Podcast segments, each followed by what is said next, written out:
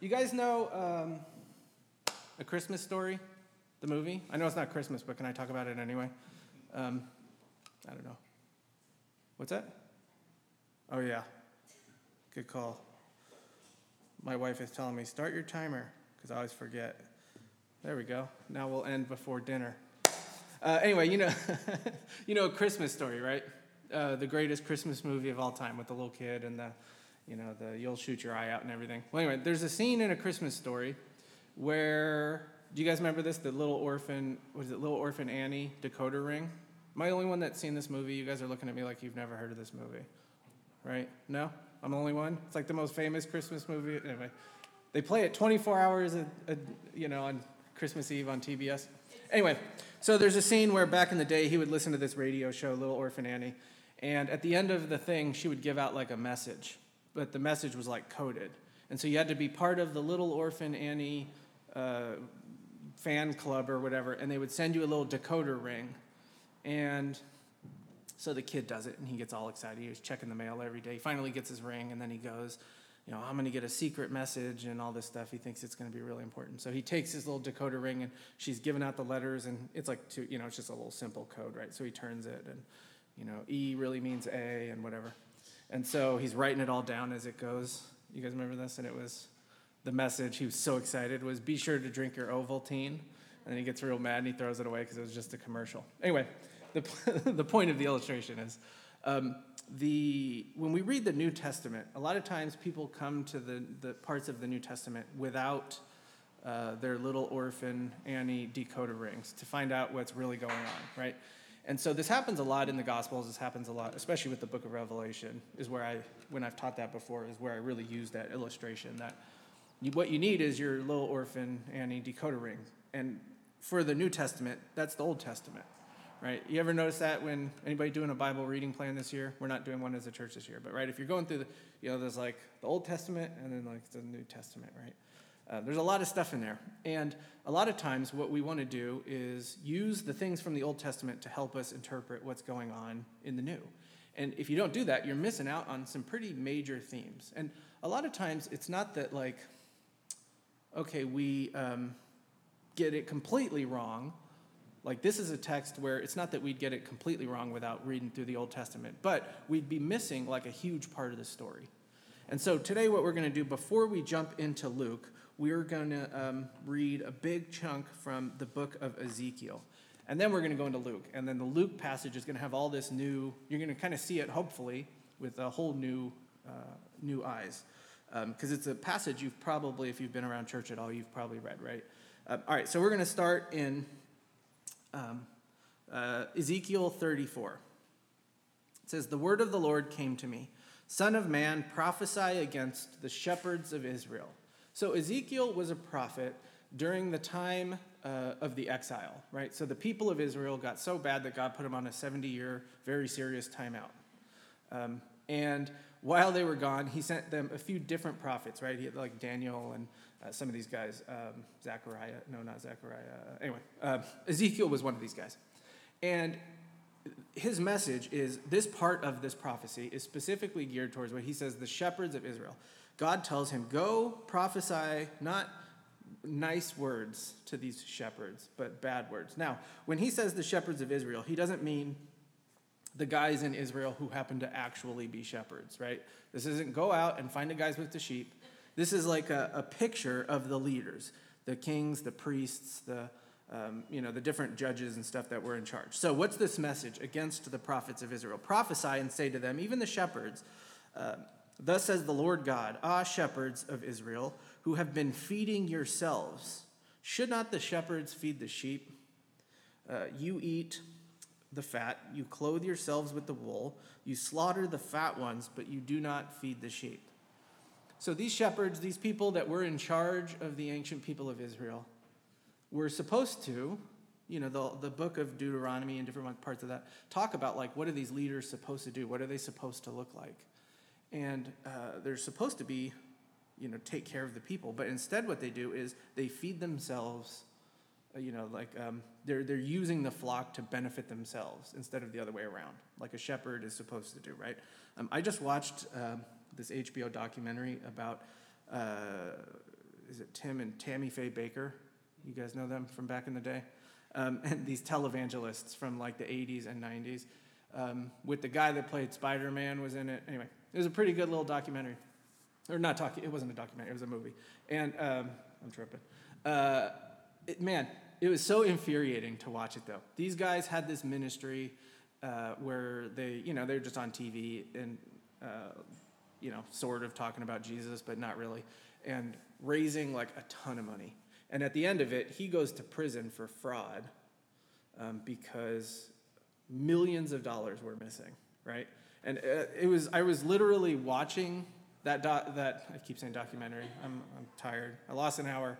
Uh, I was watching that movie um, on HBO, whatever, Max or whatever. And um, in the middle of the night, you know, at one in the morning, like I do, while I was writing this, and it was kind of funny. I, that was just a coincidence, and it really made me think of this. Man, like nothing has changed, right? Is th- this is exactly what these guys were doing? They were just the ancient version of uh, Tim and Tammy Faye Bakker. Tim is that his name? Did I write that right? I think anyway. Tim Bakker. Yeah, yeah, Tim Bakker. Um, so they're they're they're you know basically screwing the people, taking all the money. Look what else happens. Verse four. The weak you have not strengthened, the sick you have not healed, the injured you have not bound up, um, the strayed you have not brought back, the lost you have not sought, and with force and harshness you have ruled them. So they were scattered because there was no shepherd, and they became food for all the wild beasts. My sheep were scattered. They wandered all over the mountains and on every high hill. My sheep were scattered all over the face of the earth with none to search or seek for them. So, what these shepherds should have done, what these leaders should have done, there's a picture. You're supposed to strengthen the weak, you're supposed to heal and take care of the sick. You're supposed to bring back the strays, the people who have wandered. Basically, you're supposed to do for the people what shepherds do for sheep. You're supposed to take care of them. And uh, what did they do, though? Right? That's not what they did. They, they sort of flipped it. And they, like I said, they used the sheep for their own personal gain. But here's another thing look at the picture here of the sheep that, that the Lord paints as he's talking through Ezekiel. Right? The, the sheep are helpless without a shepherd, they're scattered, they're hunted by wild beasts. This is a picture of the spiritual state of Israel that led to the exile, right? These people are lost, they need the Lord, they're completely wandering. And instead of the shepherds going and saying, hey, this is the way to go, we're going this way, they just abused them and, uh, you know, they were terrible at being shepherds of the people of God. And so, therefore, verse 7 You shepherds, hear the word of the Lord. As I live, declares the Lord God. Surely because my sheep have become prey, and my sheep have become food for all the wild beasts, since there was no shepherd, and because my shepherds have not searched for my sheep, but the shepherds have fed themselves and not fed my sheep. Therefore, you shepherds, hear the word of the Lord. Thus says the Lord God Behold, I am against the shepherds, and I will require my sheep at their hand, and I will put a stop to their feeding the sheep. No longer shall the shepherds feed themselves. I will rescue my sheep from their mouths, that they may not be food for them. So, God's message now is because you guys have screwed this up so badly I'm going to take away the, the your you know your office as the shepherd or whatever. And that's basically what happened in the exile. But this this phrase, right, that God is against you is absolutely terrifying when you really think about it. Because think about how big God is. Right? Like you know the end of the book of Job, if you were at the Ash Wednesday service with the other churches, I talked about this book of Job and at the end of the book of Job, God doesn't even answer Job's question about why does suffering happen. He just comes to him and he takes him on a tour of the universe he's like, these are the stars, and this is, you know, like, there's the universe is so complicated, dude. You have no idea what you're talking about. And Job's answer is, oh my gosh, you're so much bigger than I thought. I never should have questioned you. Or another spot where this happens is in Isaiah 6, where Isaiah has the Isaiah has the throne room vision. He's before the throne of God. And it says, like the actual Hebrew is really weird, but what it says is he um, he like falls apart from the inside out when he in his sin is standing in the presence of a perfectly holy God. Um, this is the same thing Peter falls apart. You know, depart from me when he tells Jesus, for I'm a sinful man, when he sees the divinity of Jesus with the, the catch of the fish and all that stuff. Um, but man, God is like, he's so big. Hearing this is terrifying. He's the creator of the world. Like the other day, I was on a YouTube rabbit hole. You guys get on these too, you know, where I'm like, oh, let me Google, you know, this thing about how to fix my Bluetooth mouse. And by the end of it, you know, I'm watching two giraffes fight, you know, like uh, a yeah, okay, so I was on one of these rabbit trails and I came across this video about uh, black holes and uh, what happens when two black holes collide. And it was super interesting for a guy who didn't pass most of his science classes. Um, but what they said in the video was this the atom bomb um, that, we, that the US used, the two atom bombs we used in World War II, took the mass of a, something that's about the size of a third of a dime and turned that into energy. And that basically destroyed a whole city. Right? A third of a dime, that's how much it took. And they said in the video when two black holes collide, it's basically the same thing, but instead of the mass of a third of the dime, it's the mass of three of our suns. Like that's how much energy and power gets released and so apparently, some sort of a wave a while ago came through, and they were able to measure from some black hole that exploded millions of years ago. You know, when two black holes collided. But man, just trying, like, watching this guy on YouTube, trying to even explain like how much power happens when two black holes collide like that. And he basically was like, there's, there's almost no way to actually picture like the size of an explosion like this, you know, that happens in space. And then I was thinking about it. The God who is talking to Ezekiel right here, He's the God that created the entire universe. He created those black holes, right? He created the mass that turns in, like, the universe is enormous and complicated and wonderful. And I can't wait for the pictures from this new, uh, you know, telescope they just shot up there that are going to be coming out. Um, I can replace all my backgrounds on a lot of my stuff is like Hubble telescope pictures. So these new ones are going to be pretty great. That's the God who then says to these guys, the God who created all that, dude, I'm pissed and you are not on my team anymore. That's like a that's a pretty scary thing. And the reason it's um, he's so serious about it is because God's heart is for the sheep. Like, do you see this? They did this to my sheep. They did. He says it a couple times. They did this to my sheep. Right? If someone walked in here, stranger off the street, and let's just imagine this, right? Some guy walks in, and he's just kind of, you know, looking around while we're doing the sermon or something, you know. And we would all be like, oh, who's this guy, you know? But we'd be polite. and we wouldn't be like, hey, we're in the middle of church, man, can you sit down or whatever? We would just let him wander around. Now imagine he wandered up here and then he punched me in the face. Okay? I'd be like pretty annoyed and confused, but also probably wouldn't be that mad about it, you know? Okay, now let's say the same thing happened. Guy wanders in, heads over to one of my kids, and does the same thing all of a sudden you guys are going to see a whole different John, right? punches me in the face versus punches one of my kids in the face. That's what's going on here with God. He was pretty mad already, like about what the people did to him, you know, and there's a lot of that in the prophets. But this is where he gets real mad at these leaders. This is what you did to my sheep. So we're seeing a whole different side of God. And so, verse 11, for thus says, he keeps going, for thus says the Lord God, I myself will search for my sheep and seek them out. As a shepherd seeks out a flock when he is among his sheep that have been scattered, so will I seek out my sheep, and I will rescue them from all places where they have been scattered on a day of clouds and thick darkness. So think about how amazing this is now. We just talked about how big God is. He created these black holes and created the whole universe. Now he specifically says, Fine, if you're not going to do it, I'm going to do it myself. If you're not going to take care of my people, like I have called you to do, you wicked uh, leaders of Israel. I'm going to do it myself. It, that's amazing to think about that. Like God thinks about us like that.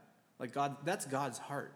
Um, Tim Keller, you guys know the pastor in, um, uh, where is he? Manhattan. His wife has a story that's kind of cool. When she was a kid, she was a big C.S. Lewis fan, you know, and she wrote C.S. Lewis a letter. And then he wrote her back and so she has like her, I think she still has like her C.S. Lewis letter. And um, her name's Kathy Keller. Kathy still has her C.S. Lewis letter. And uh, I think I've heard, just heard Tim tell this story. I don't know. One of them told the story about using this illustration that it's kind of cool if you think about it. When she was a kid, there was like a moment in time where C.S. Lewis, you know, their hero, was like thinking about her. Like took time out of his day, and for 30 minutes, he was just thinking about Kathy Keller this kid in New York or wherever they were from. No, she was from North Carolina or something. And then I, I think this is from a sermon Tim did where he goes, But think about it, how much more amazing is it? Now, that's just some dude. right? That's just C.S. Lewis. I mean, yeah, he wrote some books, but he's still just a guy. You know what I mean? Think about how awesome it is when you read passages where God goes, hey, you're my sheep. And I think about you all the time.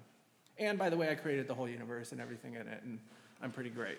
And, and, and when something bad happens to you from spiritual leadership that's gone awry, like I'm mad about it. And so God says specifically now, I'm going to do it. Right? These are my sheep. Fine, if you're not going to do it, I will. And then he keeps going, verse 13. So, how is he going to do it? I'll bring them out from the peoples and gather them from the countries, and I'll bring them into their own land. And I will feed them on the mountains of Israel, by the ravines, and in all the inhabited places in their country. So, this, this is a picture here of Jesus, I'm um, sorry, of the Lord talking about, I've sent you all into exile, and now I'm going to gather you back, which is exactly what happens. Um, in verse 14, I'll feed them with the good pasture on the mountain heights of Israel shall be their grazing land. They shall lie down with the good, uh, the good in good grazing land, and on rich pasture shall they feed on the mountains of Israel. I myself will be the shepherd of my sheep, and I myself will make them lie down, declares the Lord God.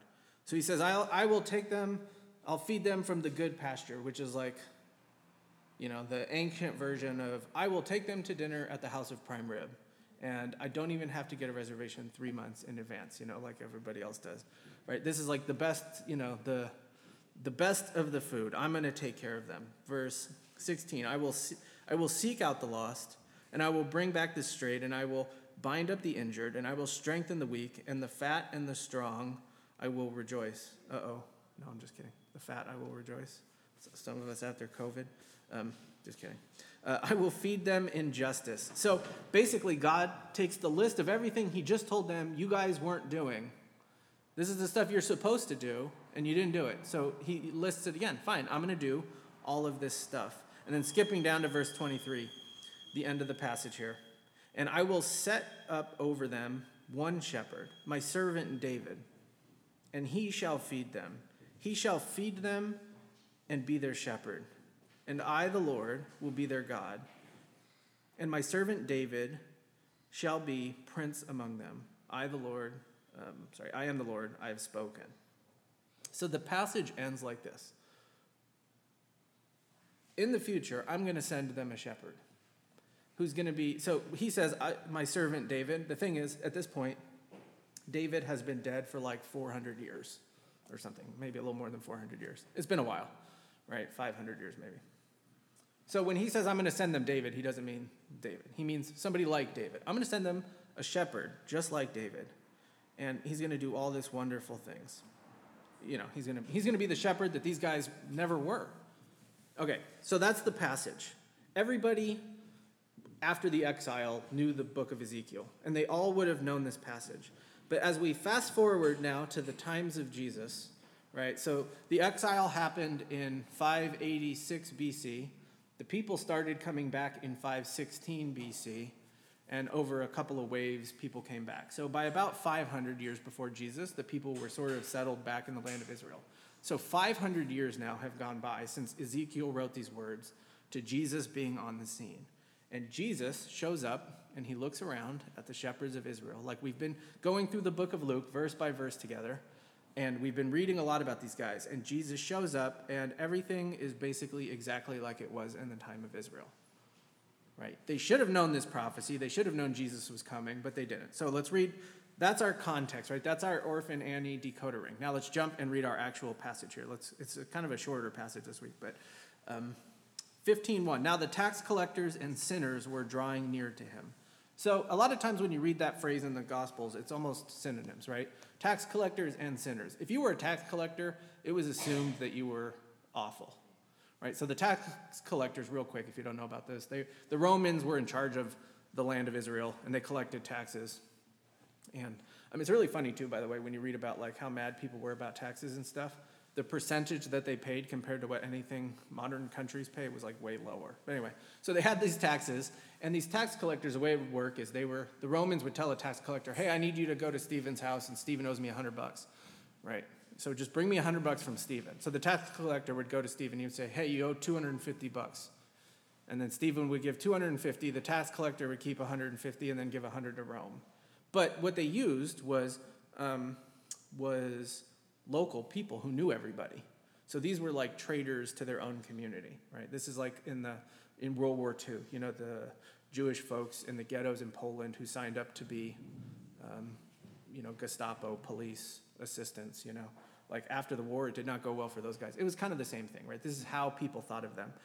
And um, sinners is just a word for, you know, these are people who, in the eyes of the religious elites, had decided these guys are wicked and they're sinners, right? So these are the people, though, that were drawn to Jesus. Again, we need to stop and ask why. Why were these people specifically drawn to Jesus? Why did Jesus have a tax collector as one of his 12 disciples? Right, you remember if, if you were here when we read that passage. I, uh, I've always wondered about this, and I can't wait to be dead because I'm going to ask a lot of questions from these disciples and stuff, you know. But one of them is the first night that Matthew, the tax collector, sat down at the campfire with Peter, the hothead fisherman, who probably had his taxes collected by Matthew. Like, what did they talk about that first night at dinner? You know, that was probably the most uncomfortable campfire situation in the history of the world, and to be a fly on the wall, you know. Well, someday I'll just ask them about it, and they'll laugh, and they'll tell me how horribly it went, you know, and the pride inside. What's that? Okay, yeah, there you go. Yeah. Um, so these kind of people, though, were attracted to Jesus because the teaching of these shepherds, these religious elites, they were burdensome teachings, right? Jesus talks about that. You guys are heaping burdens on people. And then somebody comes along who genuinely loves you. Right? You spend your whole life being told you're horrible by the people who society goes, those are the people that we should all be like. And those people tell you, you're awful, you suck, you, you'll never measure up. And even if you turn your life around now, it doesn't care. We're still going to take your past and we're going to throw it in your face. And then finally, some guy comes along and he's nice and he's loving. And of course, he's super popular because this just wasn't a thing that people did back then. Um, you know who this reminds me of is Mr. Rogers, right? You guys all grew up watching Mr. Rogers, maybe. Um, you know, there's movies now about how great Mr. You know, there was like a documentary, wasn't there, about Mr. Rogers' life? And didn't Tom Hanks play Mr. Rogers? Did I see that one? I don't remember. Anyway, the point is, Mr. Rogers was what was his whole shtick? I'm gonna be nice. Yeah, you know. And did you know actually he was a Presbyterian minister? Um, he went to seminary with R.C. Sproul, one of my favorite, you know, theologian guys. They were classmates together, and they knew each other pretty well. Um, but he's one of the people in our modern times that we can say that we've seen this happen, where he's just so nice that everybody likes him. That's kind of what happened with Jesus, right? He was just nice to people, and he gave them truth, but packaged in a way that was freeing, not, not burdensome.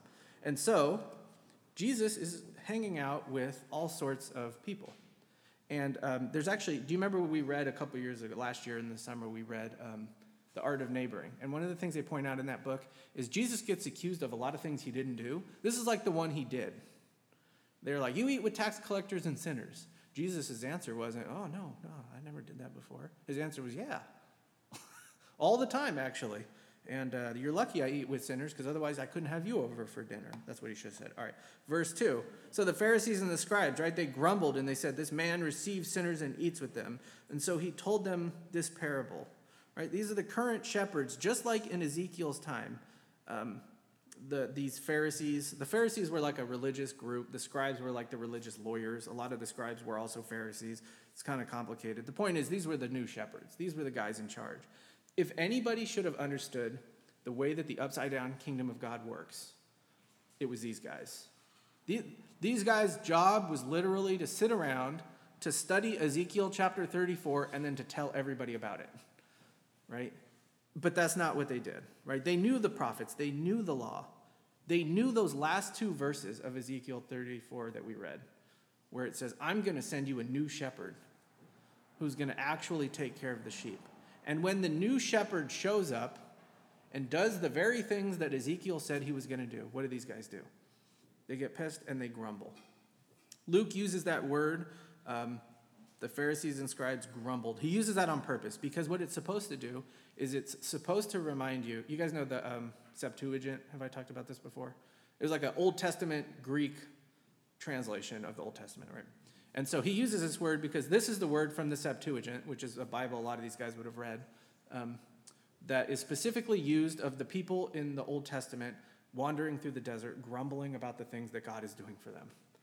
right? And so this word is very, he uses it specifically, right?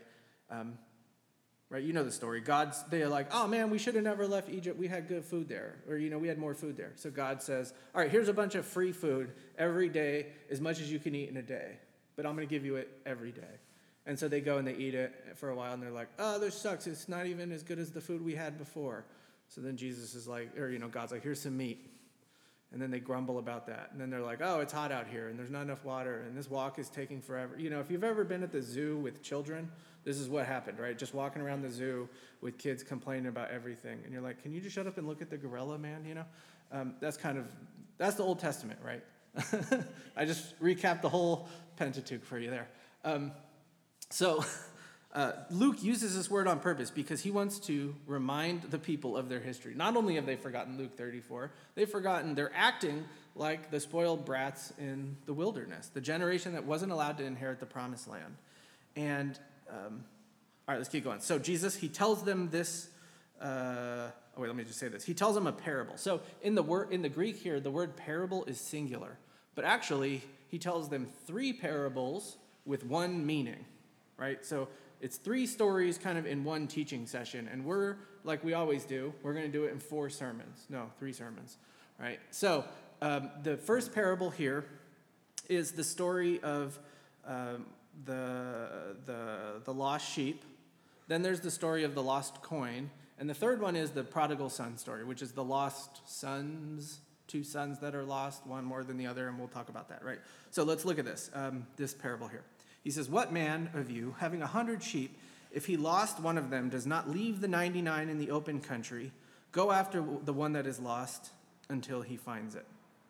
So um, he starts by talking about shepherds, which is fitting, right? This is exactly what Ezekiel was talking about.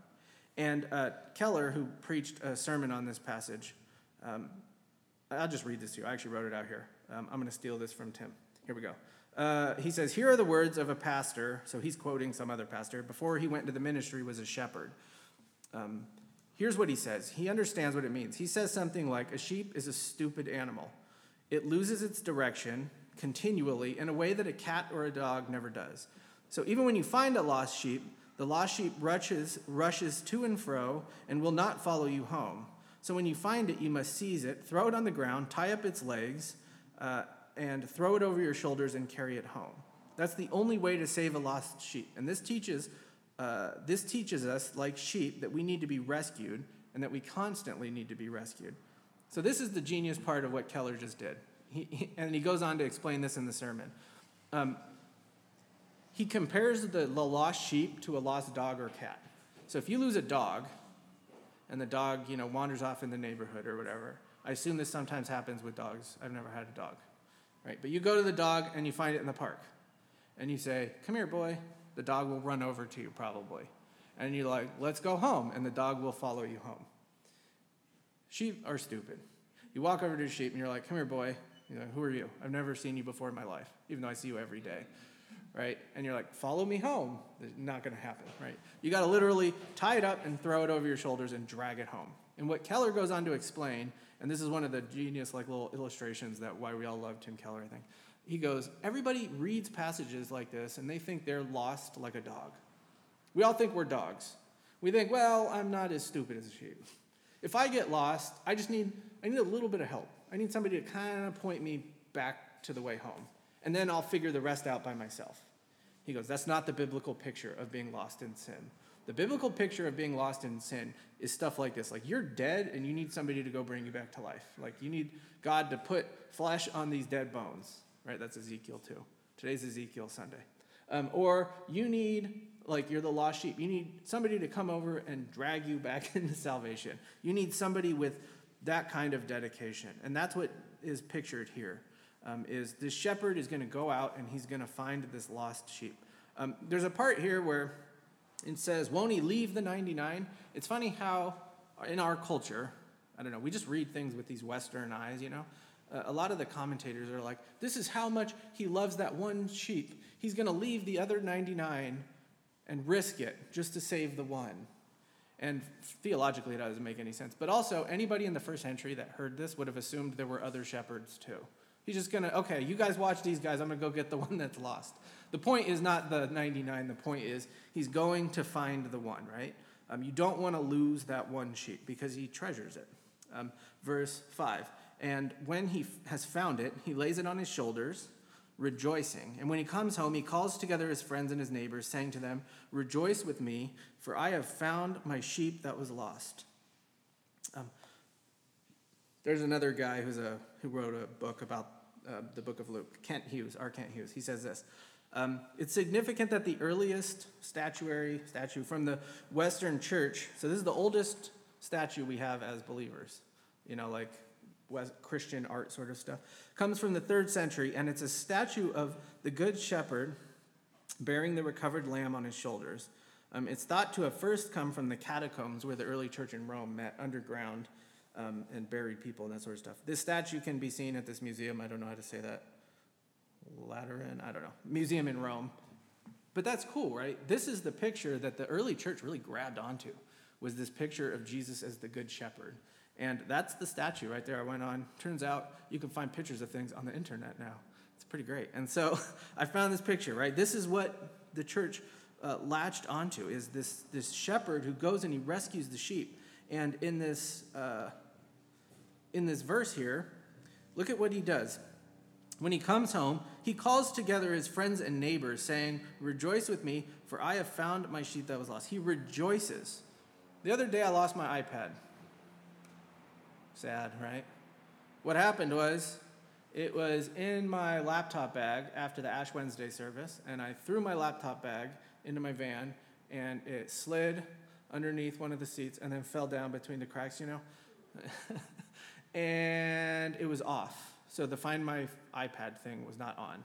And I knew the iPad was off, and I was like, I'm never to find this iPad. It's like, maybe it fell out. So I, I ended up finding it. And when I found it, you know what I was feeling? Relief. That's it. That's as far as it went, right? I wasn't rejoicing. Why? Because me and that iPad, this is a one way relationship. I have that iPad and I use it for stuff and it belongs to me. And do I love it? Not really. It's a tool. You know what I mean? Uh, there, there's no love there, right? The assumption here is uh, the shepherd is rejoicing when he finds this sheep. That's a pretty big like statement to yeah, like joy. And then what he does is he shares in that joy. So what else I didn't do when I found my iPad was I didn't throw an iPad found party and invite you guys all over and we put the iPad on a little thing and we all looked at it and we ate cake and cookies and you know that's not what we did. I just oh okay there it is and I threw it in my bag because again I don't love my iPad, right? Now a lot of times. Uh, I won't get into that. I'll just keep going. the, the contrast here with this joy and this party. This is interesting. The sheep is lost and now it's found. The neighborhood comes together for a party. There's a contrast here with the very beginning of this chapter. What happened at the beginning of the chapter? The grumbling of the Pharisees. Right? Luke wants you to specifically see one of these groups is happy and excited, and one is miserable and grumbling over the same lost sheep, right? That has now been found. And so Jesus doesn't always explain a parable. Sometimes he just lets it sit. And the disciples go to him and they go, uh, what, was that me you're talking about there, Jesus? You know? And Jesus is like, yeah, dummy, I was talking about you. But a lot of times he explains a parable. And when he specifically explains a parable, we need to take it pretty seriously. And he does that here. Just so, I tell you, there will be more joy in heaven over one sinner who repents than over the 99 persons who need no repentance. So there was a common saying among first century Jewish folks that went like this there will be joy in heaven over one sinner who is obliterated before God. That was like a common thing that, you know, that people would say. Right? As God destroys people, he's going to feel joy. Jesus takes this very common saying and he just completely flips it. You've got it wrong. The joy doesn't come from, and Jesus never takes away the judgment of God. He never diminishes the judgment of God. He talks about it a lot because it's serious. But what he never says is God takes joy in punishing sinners. What he says is God takes joy when sinners repent. And what, when it happens, there's this great there's this great party in heaven, right? There'll be more joy in heaven. I'm looking around. Was anybody here in 2010? Just me? You guys were here. Okay, so most of you guys are newbies, Right. Okay. So let me tell you then, because you don't remember. I was gonna say, do you guys remember when we won the World Series in 2010? And okay, so you don't remember. But me and Melissa jumped on our scooter. That was before motorcycles. We just had a scooter then. We jumped on the scooter. We rode around the city. There were people sitting. Remember, we saw one guy sitting in his sunroof with his legs down, driving down the street, holding his baby up like this to scream at the crowd. They were shooting fireworks. They were lighting toilet paper, throwing it over the thing, you know. Uh, we went down to the ballpark and we had all our giant, you know, like we had our helmet and everything on, but, um, you know, we were riding around and Melissa was high fiving people. Everybody was like stopping and running up to the scooter and high fiving. And she like tore something. It still hurts, right? Like, I mean, she still has problems with her shoulder from this is how much of a party we had, right? Is literally she's still injured from it, you know, 12 years later. Um, and we went down to the ballpark and they were shooting champagne and people were i mean we i grew up a huge giants fan here in the city thinking i'm never going to get to see a world series. And we finally won a world series and i mean we burned the city. I didn't but i mean they flipping buses. That guy went to jail right? He was smashing the bus with the thing and they lit a bus on fire. Like the, the amount of joy i guess that's joy i don't know like that happened in the city when i think of a big giant just people uh, unrestrained, like just happiness, I think of 2010, right? High fiving strangers and holding babies outside of cars. Maybe not the most responsible thing, but this is what happens every time a sinner comes to faith and turns to God in repentance. Heaven goes crazy, not you, heaven, the place heaven, goes crazy like 2010 World Series. They're high fiving, they're tearing uh, whatever ligaments in shoulders, right? They're excited, they're lighting toilet paper on fire and throwing it over the power lines. And so Jesus says this is what happens in heaven when a sinner repents.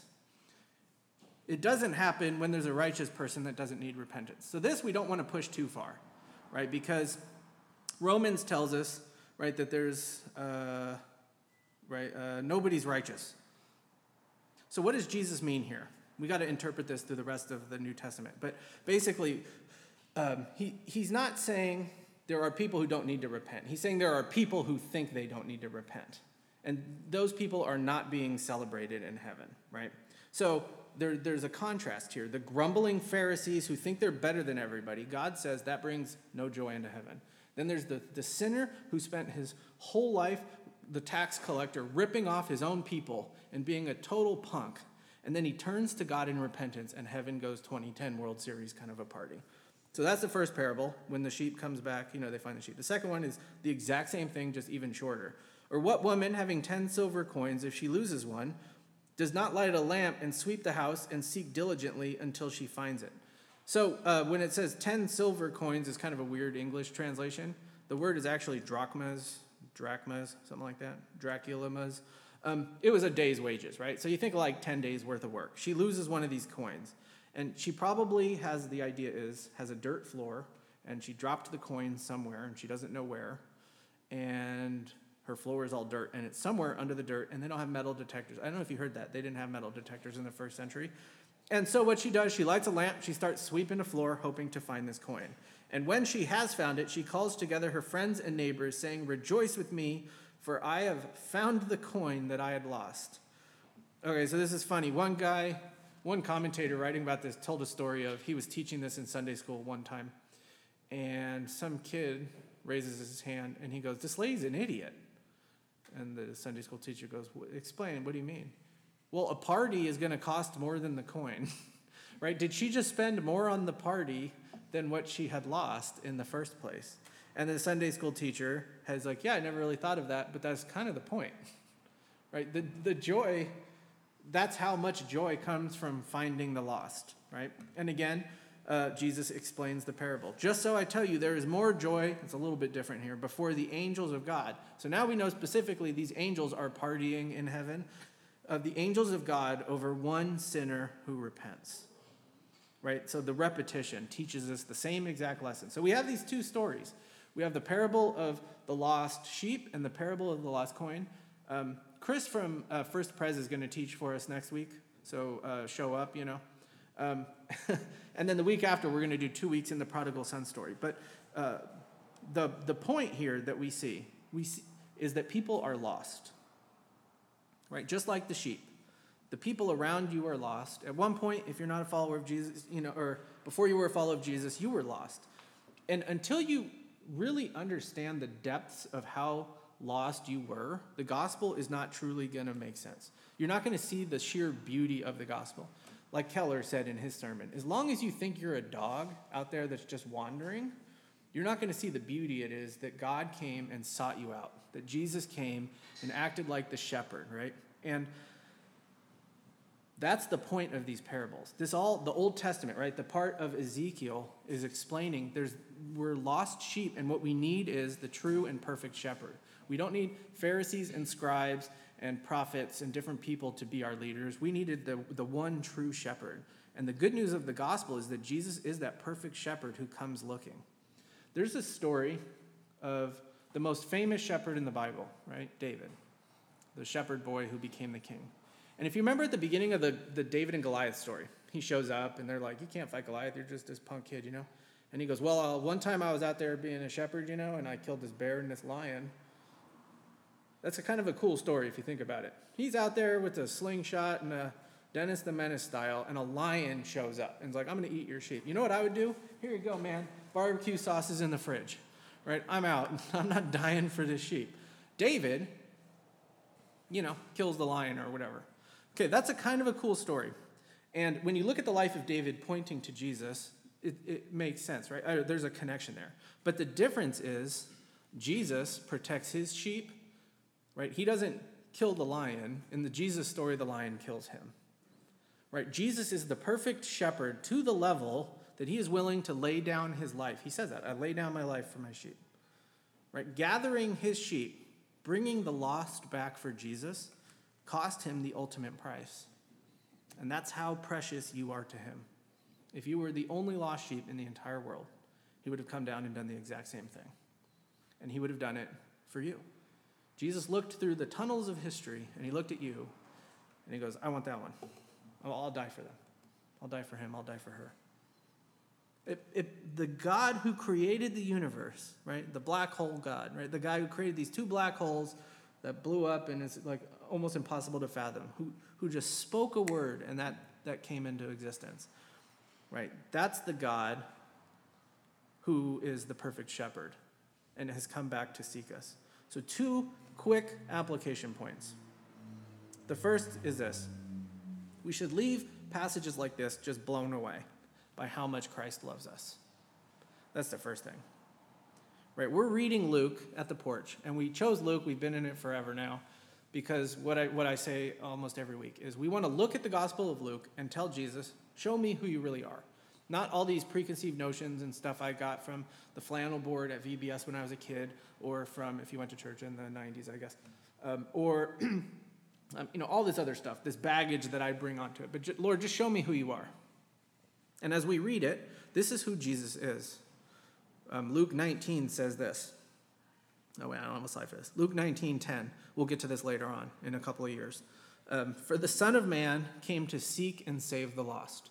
When Jesus says, the entire point of me coming was not to heal, was not to feed 5,000, wasn't even to teach. The point of his coming was to seek and to save the lost, to go out and to find the lost sheep, to pick them up and to carry them back into the fold. Right? That's the whole point of the story. A lot of times we have this very misguided picture of the Lord that he's just angry all the time because we had parents like that maybe or a school teacher or something. Um, there's a great book. Oh, I should have brought him today.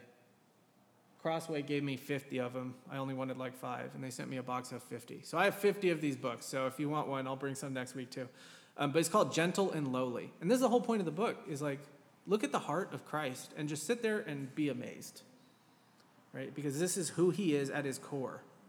The second point of application, this I will end, is share in the joy as you live missionally, right? Just share in the joy. As you see people you know, make steps in faith, party like it's uh, 2010, right? Is that the song, right? Party like, we'll write a new song. Party like it's 2010. Um, at the porch, we do this thing, we call it the Pabst Blue Ribbon Discipleship or Outreach Pathway. I don't know what pathway, something pathway. And it, we named it after the crappy hipster beer that everybody drinks at Dolores Park. If you go on a Sunday afternoon, right, you'll see all the hipsters with their boxes of PBR. And I'm not a big beer guy, but even I tried that beer and I was like, boy, I can tell this tastes like. Uh, anyway, um, so if you're a PBR fan, sorry. But so PABST is our acronym. We pray for people, we ask them about their lives, we bless them in ways nobody else would, we share our personal stories with them, and then we talk to them about the gospel. And this happens kind of all at the same time, right? The PABST blue ribbon pathway. But this is one of the reasons why this is so important.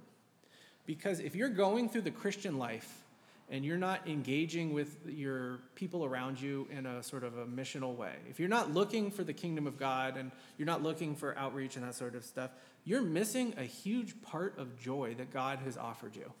Because there's literally nothing better than seeing people repent and turn to Christ, to seeing the, the weight lifted off of people's lives, to watch this happen. And like I prayed earlier, you know, that us pastors, we always kind of joke that, you know, San Francisco is like concrete soil. It's hard to, you know, this is not a place where people are constantly coming to faith. But in one sense, that makes it even sweeter when it does happen. And this is why we spend, you know, I say we, we're going to spend I want to spend 90% of our energy as a church doing that. Not Sunday mornings, not Wednesday, you know, or whatever. Like engaging with people missionally. And this is one of the reasons. Because if we're not doing this, I mean, this is a completely selfish thing, but it's true. When that happens, we experience this joy that we're not going to get from anywhere else. And it's cool, right? To see the shepherd bringing sheep back, to see the Lord working. And so that's what I want to define a, like, I want us to define ourselves as a church as the church that is so obsessed with that that you know we're having we're partying with heaven when it happens you know? We're, we're driving the scooter around high-fiving people and um, you know enjoying the kingdom of god in a way that just brings this sort of sheer joy. And then as we look at jesus the true shepherd and um, are just blown away by his heart and his love that we don't deserve at all. Amen? All right let's pray